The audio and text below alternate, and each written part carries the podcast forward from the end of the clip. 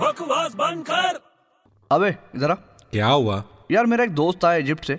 बड़ा कंफ्यूज है क्यों क्या हुआ कहता है इजिप्ट के सारे बच्चे कंफ्यूज रहते हैं क्यों क्योंकि उनके डैडी ना मम्मी बन जाते हैं बकवास बंद कर